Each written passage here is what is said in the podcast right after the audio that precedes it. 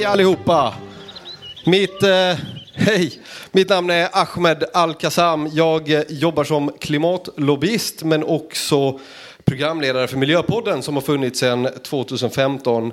Eh, jag startade faktiskt Miljöpodden eh, under min eh, praktikkurs för att jag, ja, jag hade ett eget projekt istället där jag valde att starta Miljöpodden när jag pluggade miljövetenskap på Malmö universitet.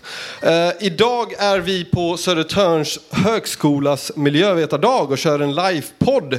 Det är otroligt kul att vara här. Vi har också två gäster med oss eh, som kommer eh, prata lite kring olika ämnen. Två ganska skilda gäster.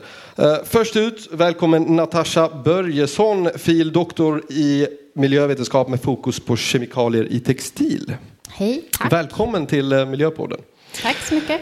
Jag skulle vilja inleda med att eh, få höra lite, om du kan berätta lite kort om dig själv. Om mig själv i relation då till det här eh, ämnet miljö. Mm. Jag har ju varit engagerad i miljöfrågor i, jag försökte räkna efter lite här när jag satt och pratade med den andra gästen. Jag tror säkert i 25 år. Och från början så handlade det väl om att jag ville, alltså började lokalt och småskaligt, ville rädda skogen, ville stoppa vägen, sådana saker. Mm. Och eh, sen blev det väl större och jag tänkte att jag ville rädda världen. Någonstans under den processen så kände jag att det blev mig övermäktigt. Och då gick jag över till den akademiska sidan för att försöka förstå varför det är så himla svårt mm. att göra det. Mm. För det är ju, verkar ju vara en utmaning det här med att rädda världen från Verkligen. oss själva. Ja. Vi kommer få återkomma eh, till dig Natasha. Den andra gästen som vi har eh, bredvid oss, en annan veteran i miljö och klimatsammanhang, Jonas Bane projektledare för den här miljövetardagen men också för detta talesperson för klimataktion. Välkommen! Tack så mycket! Tack, kul att vara här. Berätta lite kort om dig. Eh, jo, jag eh, har väl inte 25 års erfarenhet i miljörörelsen, det har jag verkligen inte. Men kanske 10 års erfarenhet i alla fall från ideellt mm. engagemang i klimatsvängen. Eh, kommer väl från en eh, kulturell bakgrund egentligen och höll på med teater och film ganska länge. Eh, men insåg snart att min passion ligger inte alls i att uh, stå på scenen längre, utan nu vill jag rädda världen. Hur känner du? Är det lätt att rädda världen? Um, jag tycker, alltså det ser lätt ut att rädda världen och jag tror att det skulle kunna vara ganska lätt. Teoretiskt sett skulle det kunna vara jättelätt att rädda världen. Men det verkar vara så himla svårt. Och det är väl lite därför jag också har börjat plugga nu mm. uh, och läsa miljövetenskap. För att jag också vill förstå varför är det så himla svårt. Jag ska ta med, eh, ta med mig det, just det du sa och kanske få tillfälle att ställa den frågan till Greta om hur hon upplever eh, att det är att förändra världen. Eh, Natasha, jag skulle vilja återkomma till dig och fråga dig hur kom, kom du in på just det här med kemikalier i textil?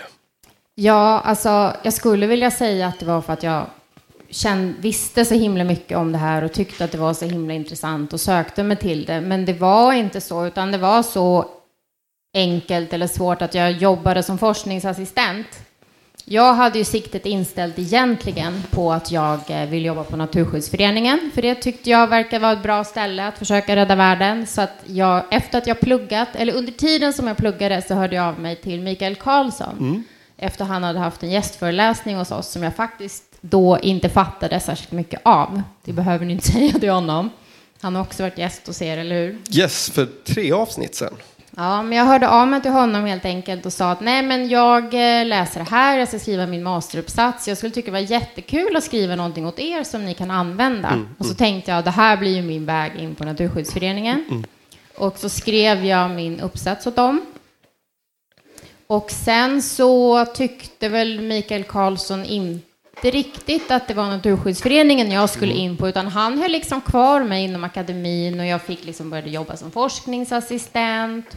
Och sen så tänkte, insåg jag ändå att nej, men du måste ju ändå vara liksom disputerad för att jobba på Naturskyddsföreningen. Och då fick han, in, jag tror det var nog han som rekommenderade mig in i det här forskningsprojektet som hade fått en massa pengar. Mm. Vad var det för forskningsprojekt? Eh, som handlade just om kemikalier mm. i textil och vi skulle göra en pilotstudie kring det och hur liksom kunskapsläget såg ut och vilka som var de största utmaningarna på det här från, om man kollar på den svenska delen av textilsektorn.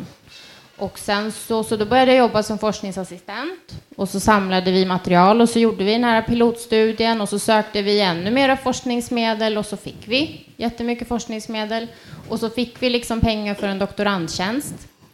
Och då tänkte jag, men det här måste jag ju göra om jag ska jobba på Naturskyddsföreningen. Mm. Och jag tror att det var liksom lite Mikael Karlssons plan från början, att han skulle få in mig där.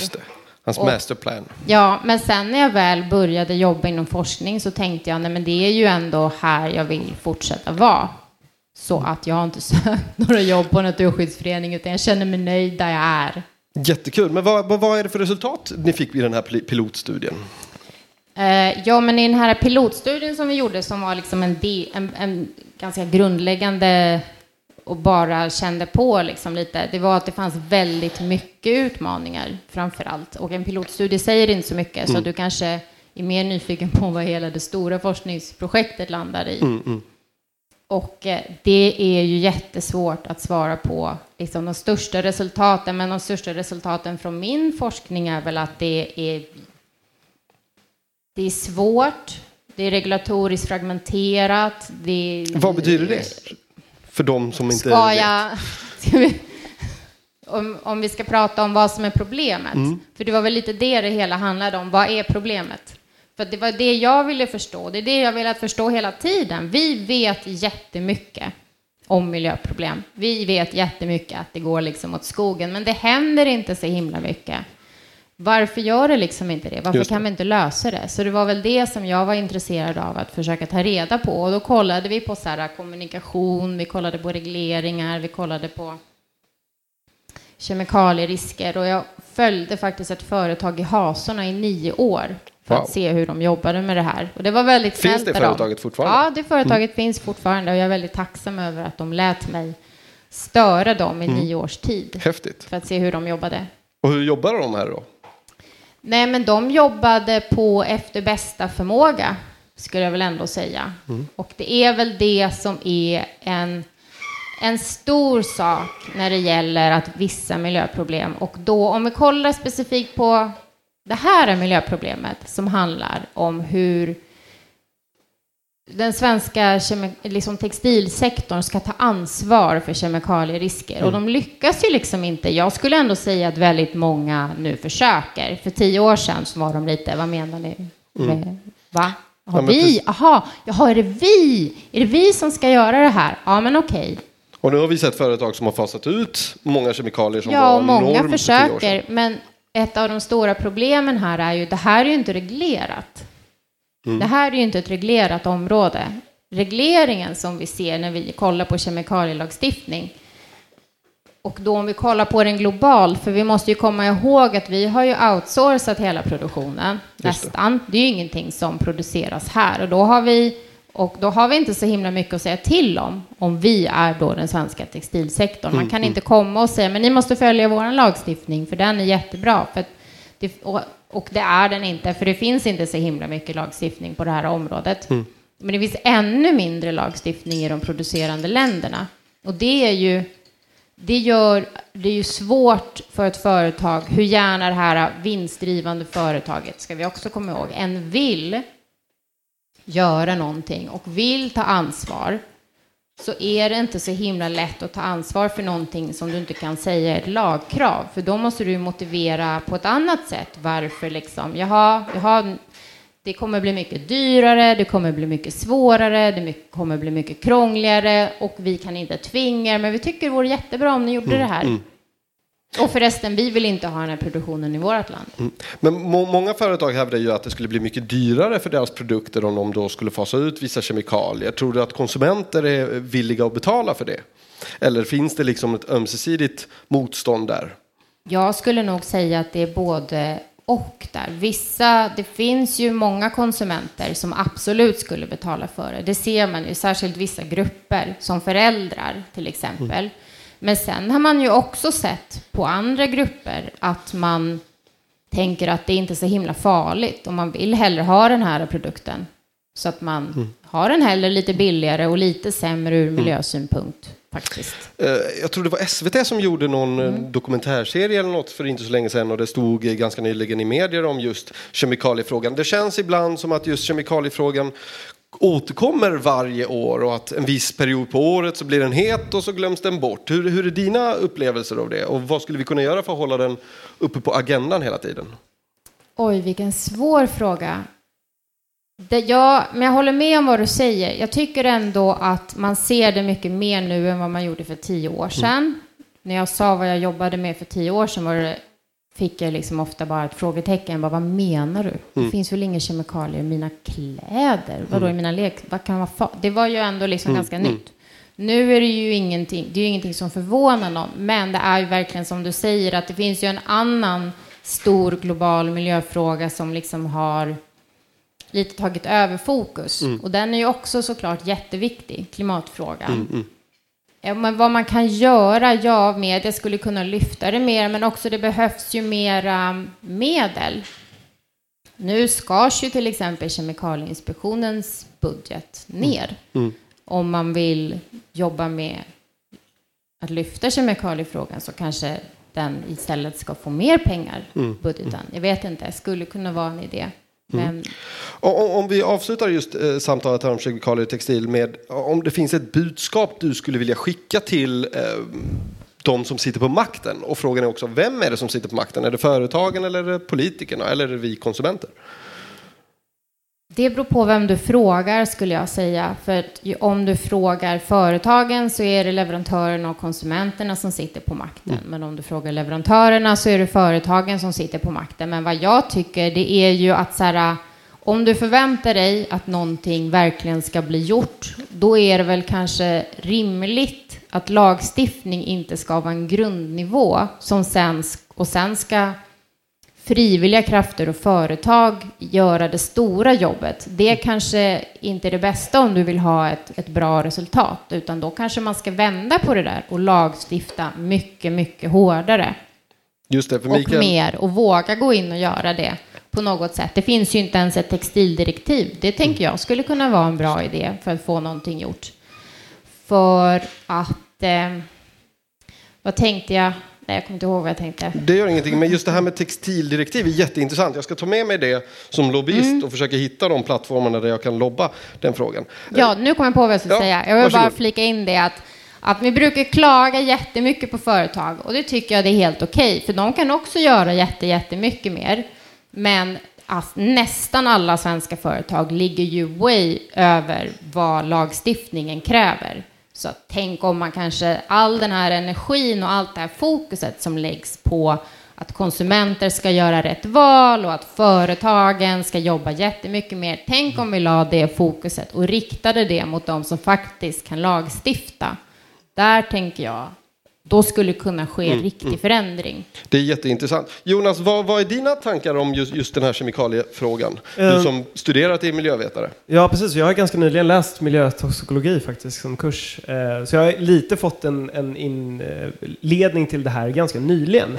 Och det tycker jag säger någonting om att jag ändå har varit inne i miljösvängen i ganska många år men ändå inte riktigt greppat kemikaliefrågan.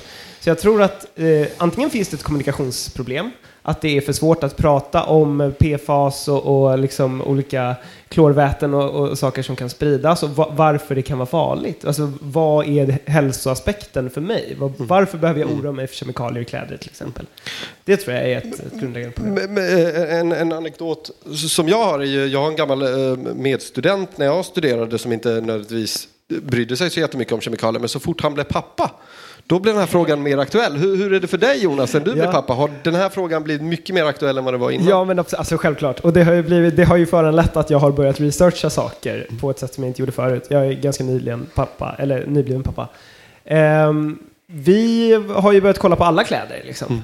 Mm. Um, och börjat titta på alla leksaker och insett att det här är, är jätteviktigt och, i tidiga åldrar. Men det är också så här, då börjar man också inse att, men vadå, det här är väl viktigt de resterande 90 åren av ens liv också? Mm, mm, Eller varför, mm. varför lägger jag sånt fokus på det bara för att det handlar om barn? Jo, men det är klart, det, det, är tidigt i utvecklingen, det är viktigt att man tar bort gifter ur ett barns tidiga utveckling. Men om jag då fortsätter exponera mig för, för olika miljögifter under, mitt hela livs, under hela min livstid och i stigande grad också mm, dessutom, Alltså, det måste ju finnas en hälsoaspekt också för mig som jag måste liksom få upp ögonen för. Fi- Finns det en risk att man blir för manisk som förälder? Um, ja, ur ett extremt subjektivt perspektiv skulle jag säga nej. Man kan aldrig bli för manisk, för det handlar om ens eget barn. Man tycker att det är det viktigaste som finns i hela världen. Ehm, så ja, nej för fan. Är, är man förälder, var manisk. Var det, det är bra att vara manisk. Då, då, är det, då kommer man längre. Då med- är det något som ska hända helt enkelt. Ja, något som ska förändras. Men det är inte det vi ska prata med dig om, just kemikalier. Nej. Utan du är ju som sagt en av projektledarna för Miljövetardagen. Och, och hela syftet med den här Miljövetardagen är ju att koppla studenter tillsammans med arbetsgivare eller framtida arbetsgivare. Stämmer det? Ja, men precis. Vi, vi såg ett behov som kanske kom ifrån oss själva i den här studentföreningen. Att vi, vi går här mitt i den här utbildningen och vi har ingen aning om var vi kommer hamna, vilka typer av arbeten vi ska söka oss till och, och liksom, vilken kompetens som kommer krävas av oss. Liksom. Hur många här inne håller med om det? Ja, det är en jäkla Ja. massa händer. En massa, massa händer. Och då Ha, har det varit en givande dag? Ja! Ja? Okej. Ett Kul. lyckat event. Kul med applåder. Och jag tänkte då att vi kunde börja diskutera lite, kanske vi kan göra någon slags framtidsspaning, vi, vi tre här, hur arbetsmarknaden eventuellt kommer förändras eller hur vi som miljövetare kommer tvinga arbetsmarknaden att förändras. Vilka arbetsta- eller arbetsgivare är vi beredda att eh, vända oss till och vad är det för krav vi ställer? Vad, vad tänker du om det? Har det blivit någon slags förskjutning?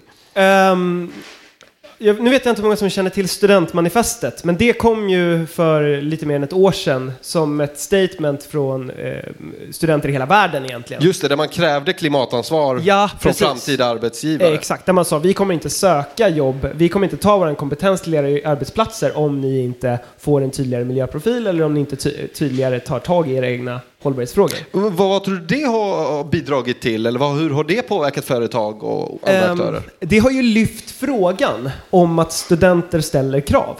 Och det tror jag har eh, i alla fall lyft den mediala bilden av att eh, just det, här sker ett generationsskifte. Och jag tror man har, man har pratat ganska många år om att så här, ja, ja, men när generationsskiftet kommer med den unga generationen, då kommer vi bli miljövänliga. Bara vi får ut alla de här unga miljöengagerade människorna i arbetslivet, då kommer liksom världen bli miljövänlig. Och så är vi i en situation nu där många unga generationer tänker okej boomer. För att äldre generationer inte alls har liksom eh, gett gehör för, för det vi har skrikit efter. Nej, men precis. Nej, precis. Och vi är in, jag tror att vi är inne i den grejen just nu. Att vi, vi ser ett stort generationsskifte och jag tycker mig se många företag som faktiskt tar tag i frågan och jobbar med det. Vi har ju haft många exempel här idag såklart. Eh, men eh, jag tror också att eh, det, det kommer finnas ett riktigt problem med att anställa folk för företag som inte har ett, koll på sitt hållbarhetsarbete i framtiden. I ett, ja, fem, tio år framåt. Natasha, tror du det har påverkat eh, textilindustrin och industrin som jobbar? Liksom just att man har lyft upp kemikalier som är frågade och blivit högre upp på agendan. Har det förändrat hur de jobbar internt men också med liksom arbetsgivarvarumärket? Arbetsgivarvarumärket vågar jag inte uttala mig om, men absolut internt. Jag har gjort företag som inte hade någon miljöavdelning och utan en tanke på en miljöavdelning har åtminstone, alltså vi pratar ju inte enorma massor här, men de har i alla fall kanske en person anställd nu för tiden. Och förut hade man ju ingen. Så det är klart att det händer någonting. Men det är också mer att man jobbar väldigt mycket i nätverk med olika liksom, aktörer och man lyssnar. Och det här har ju företag, många företag i Sverige i alla fall, gjort. De var ju väldigt snabba på att så här, när Naturskyddsföreningen kom och sa hörni, skärp er. De bara okej, hjälp. Ja, vi vill jättegärna skärpa oss, men vi vet inte hur vi ska göra. Vi kan inte prata kemiska. Skulle ni snälla kunna förklara det här? Och man förs- det är väldigt ändå många som försöker, skulle jag säga, att jättebra. göra det. Eh, Hur, hur tänker ni, har det blivit, kan vi med säkerhet säga att det finns företag som vi som miljövetare i det här och nu idag väljer bort som inte har eh, gjort den här förskjutningen eller förändringen? Eh, Utan att nämna några namn, definitivt. Alltså det beror ju på lite vem man är och vilken typ av program man studerar mm, kanske. Men eh, för miljövetare så tror jag att det finns ganska många självklara val som går fet bort. Blir de här verksamheterna irrelevanta, alltså försvinner de? Försvinner de i, i takt med klimatförändringarna? Nej, de, de anpassar sig. Du vet, evolutionen. Du- du Survival så, of the alltså? fittest. Många företag, och eh, framförallt de här som har blivit riktigt smutskastade. Eh, nej, jag vill inte nämna någon namn? Nej, Nej, men precis. precis. Nej, men det finns företag som verkligen har blivit smutskastade och nu kommer med liksom boom, fulla maskineriet på, på hållbarhetsfronten. Och mycket greenwashing. Ja, hur kan vi som miljövetare eh, lyfta upp den här greenwashingen och, och sprida medvetenhet bland vår omgivning? Jo, men det är viktigt att man gör. Och speciellt i de här eh, första skiftena, när ett företag brandar om sig att nu ska vi liksom gå bort från olja och bensin och bara producera förnybart bränsle. Alltså, där måste man i det första skedet syna dem i rockärmarna. Så att man ser till att de inte bara gör den här lilla greenwashing-grejen och brandar om sig och sen fortsätter business as usual i stora hela i tio år till. Utan att man verkligen går in och säger ni måste göra allt det här också om ni ska vara trovärdiga.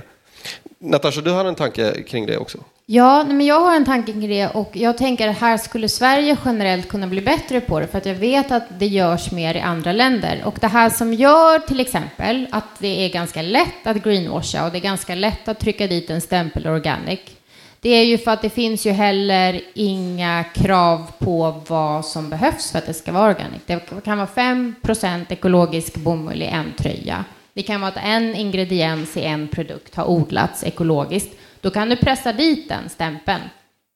Då är det ju jättelätt att liksom ändå se ganska miljövänlig ut. Och det är någonting som till exempel drivs på av konsumentföreningar och andra föreningar i till exempel Norge. Att, att man försöker, jag tror att man börjar lyfta frågan för att kanske egentligen få till någon slags ändå kravställan inom, att det ska finnas någon slags standard, att man inte kan få greenwasha hur lätt som helst. Man kan inte trycka dit Alltså det ska bli kanske lite mer som krav. Det finns ju liksom ändå en lång lista och många aktörer som har kommit överens om den och att man kan sprida det även till andra sektorer. Och det skulle kunna vara ett sätt, till exempel, att jobba för det här. Kan de här klimatmärkningarna som eventuellt finnas, nu har inte jag så superkoll på liksom hur processen ser ut och hur rigida de här klimatmärkningarna är, men kan de bli ännu mer rigida? Eh, ja, generellt, det tycker jag verkligen att de kan bli. Jättebra. Eh, just det här med greenwashing, det är något som vi på, där, jag jobbar, vi kallar det för grönmörkning. Då har vi översatt ordet från greenwashing, det tycker jag är kul. Eh, nu har vi faktiskt suttit här ett litet tag och borde börja avrunda. Finns det någonting som ni skulle vilja skicka vidare till våra lyssnare? Som ett eh, sista avslut. Ehm, om det är studenter som sitter där ute så skulle jag, alltså lite en tanke vi, jag har haft, många andra med mig tror jag, är att det finns ett glapp just nu mellan studentrörelsen och miljörörelsen som jag tror man skulle må mycket bättre av att brygga. Eh, Det är lite som att studentrörelsen sker i en isolerad värld på universiteten och miljörörelsen håller på och jobbar jättemycket på sin front. Eh, och det finns jättemycket eh, alltså, möjligheter till samarbete och lära, alltså att man kan lära varandra saker och faktiskt eh, driva kampanjer tillsammans. Det är ett, ett medskick jag skulle vilja göra. Och på just det så läste jag faktiskt i, i förmiddags att studenter på Harvard och Yale hade ehm, sprungit in på en amerikansk fotbollmatch och stängt ner hela matchen så de fick eh, nästan evakuera. Men innan de hade evakuerat så skickade de ut sitt budskap att vi måste divestera ur fossil eh, industri. Det tyckte jag var ganska häftigt. Ja, eh, jag vet inte om jag har något särskilt medskick sådär annat än att jag tycker att alla kan ifrågasätta hur mycket kons- allting egentligen måste vila på konsumentmakt. Är det verkligen rätt väg fram? Men en sak som jag tänker väldigt mycket på och väldigt mycket på i relation till mina studenter som jag har här på Södertörn, men också till mina studenter som jag har på SU, för att inte exkludera dem, att jag ser så himla mycket fram emot att den här kullen liksom kommer ut i arbetslivet. Eller också se vad de, ni kommer göra under tiden som ni är här. För att jag tycker att det är så himla mycket kraft i alla de här människorna och så himla mycket intressanta idéer. Och jag ser jättemycket fram emot att se dem realiseras och se alla mina studenter rädda världen. Nu när jag troligtvis inte kommer göra det själv. Det ska vi inte ta ifrån dig. Det är klart att du kommer bidra till den förändringen. Eh, stort tack båda två för att eh, ni eh, valde att vara med här i Miljöpoddens liveinspelning. Jag ska också innan jag avslutar säga att det är klart att det är som Natasha stämmer. Vi är ju de här förändringsagenterna. Jag brukar säga cirkulära agenter för jag gillar cirkulär ekonomi. Så att förändringen sitter med oss och så fort vi kommer komma ut så kommer vi förändra väldigt mycket i samhället. Och jag kan säga också att många äldre generationer känner sig väldigt hotade för den kunskapen och de perspektiven som vi kommer in med till arbetslivet. Och med det så vill jag säga tack och så avslutar vi det här underbara samtalet. Tack ska ni ha. Tack.